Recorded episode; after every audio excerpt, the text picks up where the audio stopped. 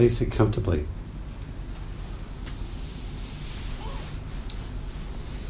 Just a brief talk tonight. Um, last night I finished um, reading a book which I've been reading for about the last week, which I think I've mentioned some time before, maybe. And the title of it is Quiet, and the subtitle is The Power of Introverts in a World That Can't Stop Talking by Susan Cain, and it was a bestseller a number of years ago. Um, and um, I wanted to re- talk about that a little bit, and introversion and extroversion in Zen practice. Um, first of all, there's been a lot of, quite a lot of research done around introversion and extroversion over the years by very well-known psychologists. Um, but really, from a Zen perspective, there aren't any introverts and extroverts. Um, because as soon as you say that, you turn it into a, a personality type, you know, which is a fixed thing.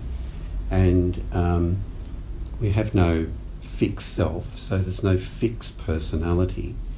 Um, there's just patterns and there's tendencies and so on.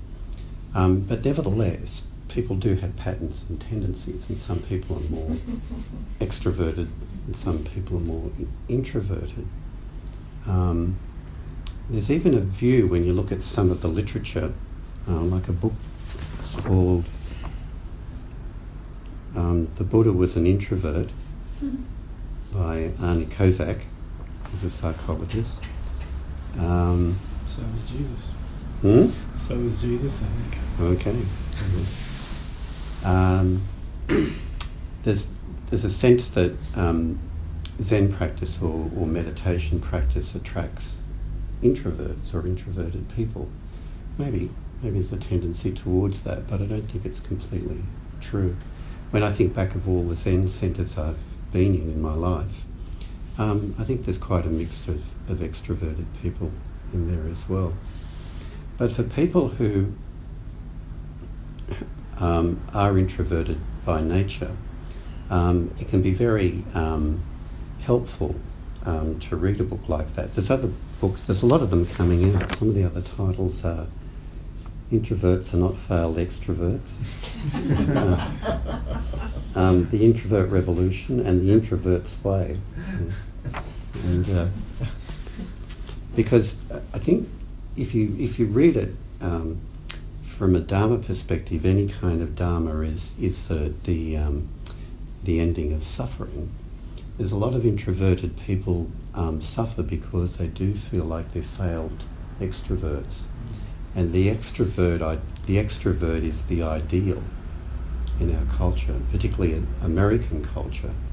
Um, and if you read the literature on it, it's not, not just a myth, it's actually quite a, quite a, it pervades um, Western culture, American culture in particular. And people are, are, far more rewarded for being extroverted than what they are introverted. Um, the characteristics of an introverted person is that they recharge their batteries by wanting to be by themselves, and extroverts often recharge their batteries by being with other people. Um, introverts are often highly sensitive and um, uh, uh, don't like too much stimulation of any kind, so they tend to withdraw from too much stimulation. Extroverts thrive on stimulation. Um, introverts are not necessarily shy or lacking in, in, in um, confidence. Sometimes extroverts are lacking in confidence. But there's a, this difference in stimulus being able to, when they do research with children, um, they find that um, it, it's, a, it's something, it's a temperament that people are born with, and that, um, that introverts get over, overwhelmed by stimulus far more than what extroverts do. You know, so it can be very helpful to read that um, and to, to read the value that there is in, um, in being introverted as well as being extroverted um, but to come more into yourself and not to feel like you have to live up to something which is not you. Mm-hmm. And um, a lot of Zen practice, to put it in, in very simple words, you know, when you, you're just sitting and sitting and sitting day after day, year after year, you know, after decades and so on, it's, it's, it's a simple, simplifying process where you become what you are. Not what you think you should be or some ideal or whatever. You just become a body breathing, like I said, and you just become what you are. So if introversion is, is, is your way, then that becomes your way. If extroversion is your way, then that becomes your way. Um, the question also arises in the literature too, is to whether extroverts can actually do meditation. You know, or whether they're, they're just so bored by the understimulation of it that they do, can't do it. And that it's only introverts who end up coming to to places like this? I don't think so. It's just not as black and white as that. Um, but um, if you're the kind of person who um, doesn't like overstimulation and you like quietness, well, then I suppose zazen is your thing, isn't it? Depends what's going on in your head. also, in Asian culture, as um, Susan Cain, the, the author of um, Quiet, um, presents in her book, is that Asian culture, actually where Buddhism comes from, the, the cultural ideal is actually the introvert. It's the opposite to, to Western culture. It's actually the introvert, the quiet person, um, the sensitive person. Sometimes the recluse, you know, is actually highly valued in in Chinese culture. Yeah, compared extroverts to- are seen as repulsive. They are. Yeah, in East, yeah, they're loud, sort of rude. The typical American Yeah, sort yeah. of archetype. Yeah, yeah. So, um, coming back to finish this off, though, that, that it's just a matter of um, not fixing to a personality type, but recognizing that we do have patterns, you know, and it's and it's important to be just true to who we are, um, rather than um, trying to live up to some extrovert, some some conceptual idea or some ideal, but also to um, introverts, while introverts have a lot of wonderful qualities like being very sensitive and empathic and um, reflective and so on, um, introverts can live in their heads, right? They, they switch off from the outside world and they live in their head, you know. So if you tend to be to be introverted, yes, you might you might enjoy the quietness of a kind of a, a Zen atmosphere and so on, but it's not the same as living in your head.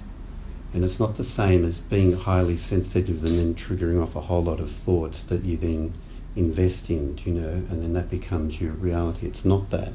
So the challenge for an introvert being highly sensitive people um, is is to um, enjoy the quietness, enjoy that sense of doing one thing at a time, but get getting unhooked from this sort of tendency to be over intellectualized in everything that we do. Um, people who tend to more more towards extroversion um, do need to learn. It would be helpful to learn to quieten down. You know, to develop more sensitivity, to not just say the first thing that comes into your mind. You know, um, and um, you know that to, to actually have you know to reflect so there's actually substance in what you say um, rather than a, an unreflective kind of way of being in the world and um, so extroverts in some ways are, are kind of like in some ways like the Zen ideal because they don't think so much